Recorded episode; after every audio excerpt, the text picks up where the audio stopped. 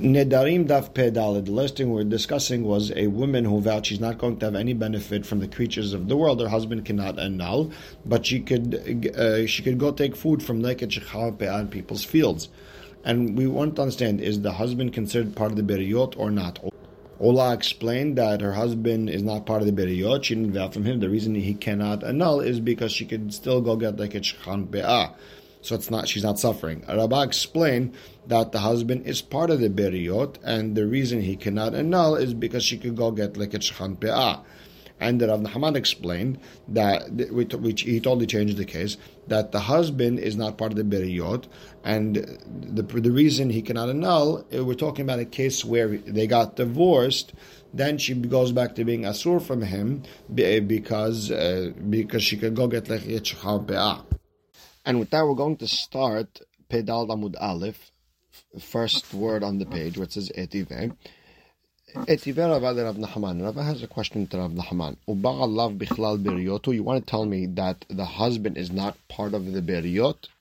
Do you really want to tell me when a woman vows that she's not going to have any uh, benefit from the creatures of the world, she's not talking about her husband? V'hatanan, we have a Mishnah, Netula ani min If a woman says that she is removed from Jewish people, meaning I'm not going to have any benefit from tashmish, meaning I'm not going to be with another Jew, the husband yafer helko, he should annul his part and let her be with him. So she can be with her husband, and she's going to be removed from everyone else his vow is going to be something like ben or bena. It's going to be between him and her, and therefore his annulment doesn't work for everyone else. It only works for him. But who cares? They're going to be mutar. Everyone else asur. Now, if you want to say the husband is not part of the creatures, meaning that vow is about something like fruits because it can't be about tashmish because tashmish she's asur from everyone anyways. So then nidra inu nefesh and then the fruits are nidra inu nefesh. And you should be able to annul forever, not just from him but everyone's also. So why are you saying he's only annulling his part?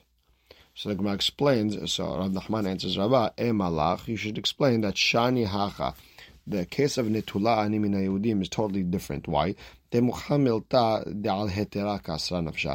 You, you could clearly see that she's that she's prohibiting herself from something that is mutar. Nitulani min Yehudim is a language of tashmish. She's trying to be oser everyone, including her husband. And that's why her husband steps in and annuls his part and uh, let her be asur to everyone else. And we have to say, in general, the husband is not part of the biriyot, but over here it is, and that's why it, he annuls only his part. Next, we learned in the Mishnah that a woman who said konam shani nehena lebriyot, uh, she vows she's not going to have any benefit from the creatures of the world, but still she's allowed to enjoy, she's allowed to benefit from leket these are left over or a corner of people's field which is hefker to the poor people. Katane u but doesn't say anything about maaser ani, the, the that the person has to give uh, on year three and six of the Shemitah cycle. It doesn't say anything about it. And uh, is she allowed to? Is she not allowed? So we're saying she is prohibited from maaser ani. The problem is we have another brayta that says ubmasirani that uh, she's also mutar to have masirani. So Amar Rav Yosef lakashya. It's not a contradiction. Ha Rabbi the brayta that says she is allowed to uh, take masirani. That's according to Rabbi Eliezer. And ha Rabbanan, and the Mishnah that's uh, that we're understanding that she cannot take masirani is according to Rabbanan. Ditnan. And this is in regards to uh, demai. Um, demai is when we're not sure if these fruits, uh, the, whoever you bought it from, gave uh, trumot masrot or not. Um, during the time of uh, Yohanan Kohen Gadol, Betin sent out, and they saw that majority of Bnei Israel give their teruma. But Maser Rishon, Maser Sheni, and Maser Ani, uh, people weren't so careful with. So therefore, Hachamim goes if it's a trustworthy person, a religious person, then uh, you could just eat from his fruits. But if it's a amaretz, then uh, you have to be cautious and uh, give the maasrot. So the thing is since it's one big safek, you don't necessarily have to give it to Maaser which usually, usually goes to the Levi. You could just leave it on the side. You don't have to give it to Levi. Uh, Maaser Sheni, anyways, you're eating it in Yerushalayim, so okay. And then Maaser Ani, you could take it, put it aside, and you don't have to uh, give it to the Ani. And remember, since it's not Truma, then there's no Hayuv Mita if you ate it. So, Nitanan, Rabbi Eliezer Omer, En Adam Tzech Likrot Shem Al Maaser Ani Shel Demai. Rabbi Eliezer holds if someone bought demai from Amaretz, he doesn't have to take out Maaser Ani, because even if you didn't take a Maaser Ani, doesn't keep that pile tevel, so a person doesn't have to separate it. And Hakamim say you could just call it Maaser Ani. This is the this is the this part. Let's say the north of the pile, the south of the pile is Maaser Ani, but you don't have to actually pick it up and give it to poor person. Hachamim hold that Maaser keep if you don't give it, it's uh, tevel. But the problem is because it's demai, you don't actually have to give it. Now, my love lemanda amar sefekot isn't it that according to one who holds that uh, from safek, if we're not sure if he gave it or not, it's considered tevel, and therefore kasavar itle tovat you have to hold that the owner has a benefit of who he could give it to. He could choose which poor person to give it to, and therefore he uh, he sort of still has some sort of uh, ownership over this. And since the owner has uh, some sort of benefit where he, he could choose who's he giving it to, lo mehanya, a woman who vowed that she's not going to benefit from it, she can't take maaser ani from it because she's uh, sort of directly having benefit from him. Now, according to Rabbi Eliezer, eno kore shem, he holds that you don't have to call Masrani Masrani because kasava sefeko enotobel. He holds that from safek it's not tevel. V'chosh sefeko enotovel, and since it's safek and it's not tevel, therefore let letovat The the the husband doesn't have uh, the ownership or the rights to give it to whoever he wants. Meaning, if a, if a poor person came and grabbed it, it's his, and the owner can't take it out of him. And since he doesn't have that benefit, therefore, the woman is allowed to have benefit from it. In this type of case, she would be able to take maaser ani. So Rav Yosef wants to explain that the that the Mishnah that says she could take Maaser on Rabbi Eliezer, who holds he does not have a Tovatana, that's why she could take it. And the one that said that she's not allowed to take it is Rabbanan, who hold that the husband does have a Tobatana, uh, some sort of benefit, and therefore she cannot take it. So Amar le Abaye, Abaye didn't like that answer, so he tells Rav Yosef, you don't have to say that the mahloket between Rabbi Eliezer and Rabbanan is if Maaser Ani makes the pile tevel or not. The alma, You could say according to everyone sefek or tovel that from sefek the whole thing is tevel and you're not allowed to eat it. Maybe they're arguing in a different uh, argument. Rabbi Eliezer savar lo nechshedu amei haaretz al Maaser Ani. The Rabbi Eliezer holds that Amei Aretz, we don't suspect them of not giving Masrani. For sure they give Masrani because Kevan Ilu Mafkar Nichse, a person could make eh, all of his assets hefker, and then then he becomes poor.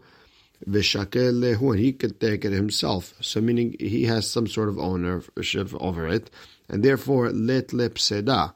So there's no real loss. Meaning, if there's an easy way out of it, then he would just do it. Obviously, if he didn't do that easy route, obviously he gave it already. He for sure gave Maser Ani. So we don't have to worry about that. The Rabbanan, rabbis hold, Nichse lo mafkar inish. A person is not going to make his assets hefker. They mirtat because he's scared. inish because maybe someone else would come and take it, and therefore lekach nechshedu. That's why we suspect uh, ame aratzot of not giving uh, the maaser. And that's why they hold that if you take fruits from Ama Aretz, you have to call it Maser Ani. So again, if you if the, the between them is not uh, if the, the Maser Ani makes that pile table or not, then again we have a problem between our Mishnah and the Braitad. Our Mishnah that said it cannot take Masrani, and the Braita said that the woman could take Masrani. So Rabba Omer, Rabba brings a different explanation. Kan b'Masrani mithalek b'toch Over here, we're talking about uh, the winter season, where the Masir is uh, given out by the actual uh, owner. Because it says by maaser it says netina v'natatala levi lager it says you're supposed to give it to them. And since he's the one giving it during that season uh, therefore uh, he has that tovat hana he has that benefit. And then mishum asur le and that's why a woman who vowed from it she cannot take the maaser ani because it's the winter season However, Khan in the Braita that says she could take Masrani, it's b'Masrani mithalek b'toch geranot. We're talking about uh, the summer season where the Masrani is just uh, given out in the actual granary where the owner just places it over there wherever he crushes the wheat and uh, poor people just take. It says you just leave it there, and since you're just leaving it there, therefore a woman who vowed that she's not going uh, to, to, benefit, she could take lekech chapea and maserani. By the way, the Ran explains this is referring to a sifri that shows um, a, conflict between the psukim, contradiction. On one hand, it says v'natatal you have to give it to him. On the other hand, it says b'sharecha, and it says over there can be motahama, can be motak uh, Summer and then winter. In the summer, the owner leaves it over there in the granary. Whoever takes takes, and whatever's left over he gathers and gives it out in the winter season. And some explain the order differently. That in the winter he gives it out, and whatever whatever's left over in the summer he just uh, puts it somewhere and people take. Next, we learned in the Mishnah if someone said Kohanim li, if someone vows that Kohanim and Levim will not benefit from him, itlu they could take uh, their matnot kehuna levia whether he likes it or not. So alma tovat hana'a in ma'amon. It sounds like that benefit of you of the owner choosing who to give it to is not real money meaning it's not the owner's real money. It's just he, it's Hashem's money. It's the Levim's money. He's just holding it for them. The problem is Ema Sefa. Look at the Sefa. It says Kohanim elu vim elu nehenin. If a person said these Kohanim are not going to benefit from me, these Levim, uh, meaning Kohen A, B, and C, Levi A, B, and C, the other Kohanim Levim could take. Aval lehane lo, but these the ones that he vowed from are not allowed to take. Alma, what did it show you? That uh, tovatan amamon that this uh, right to choose who to give it to is considered money, meaning it is the owner's money and he's just choosing who to give it to, which is total opposite of what we just learned. In the, the Resha, we're learning that uh, if he makes a vow, they can just come and take. He has no right uh, to, to choose. Uh, they're the boss over here. It's really their money. He's just the bank. On the other hand, we see in the Sefa that uh, if he vows from uh, specific people, okay, they can't take, but other people could take, meaning he's the owner, he's the boss, and he has the right to to give it to. So which one is it? So Amar Rav Hoshaya, La Kashya. Not a contradiction. Ha Rabbi, Veha Rabbi Yossi Rabbi. You have to say the end part that says that it's Tovat Hana'az Mamon, that it's really the owner's money. That's Rabbi. And the first part that said that it's not the owner's money, it's really the Kohanim Levim's money and the owner's holding it, that's Rabbi Yossi Rabbi Yehuda. Detanya, we have a Braita. Hagonev tivelo shel haver. If someone steals tevel that belongs to his friend, b'achalon ate it, mishaloim lo deme tivlo divrei He has to pay him for the tevel. Now, even though there's trumot and masrot all mixed over there, you have to pay him for the entire tevel. But he doesn't have to pay for the trumot and maasrot because you only have to pay him whatever hana'ah you would have gotten for giving it. Whatever benefit to give to this Kohen or that Levi, whatever benefit that's worth, that's what the, the person who ate the table would have to give him according to the B. That's the way the Ran and the Rashba explain it. The Ritva argues over here. He holds you have to pay for everything, including uh, the, the price of Trumot and Masrot mixed in there. So that would be Rabbi. And Rabbi Yossi Rabbi Yehuda Omer, Eno Mishalem Ele Deme Hulin Shebo. Uh, Rabbi Yossi Rabbi Yehuda says you only have to pay for the Hulin that's there, without having to pay for the Tovat Hana'ah or the Tromot Masrot. And the Gemara explains, my love behakam miflage isn't the mahloket between Rabbi and Rabbi Yossi Rabbi Yehuda as follows. The Rabbi Savar Rabbi holds the reason you have to pay is because tovatana amamon that right that the owner had to give to whichever Kohen Levi he wanted to is considered money, and he lost that benefit because of you. Therefore, you have to pay for it. The Rabbi Yossi Rabbi Yehuda Savar tovatana enamamon. Rabbi Yossi Rabbi Yehuda says you don't have to pay because that benefit is not worth anything. It's not your money, and therefore the thief would not have to pay you for it. And we'll see how the Gemara answers up tomorrow, but we'll stop right here. Baruch Hashem le'olam. Amen ve'amen.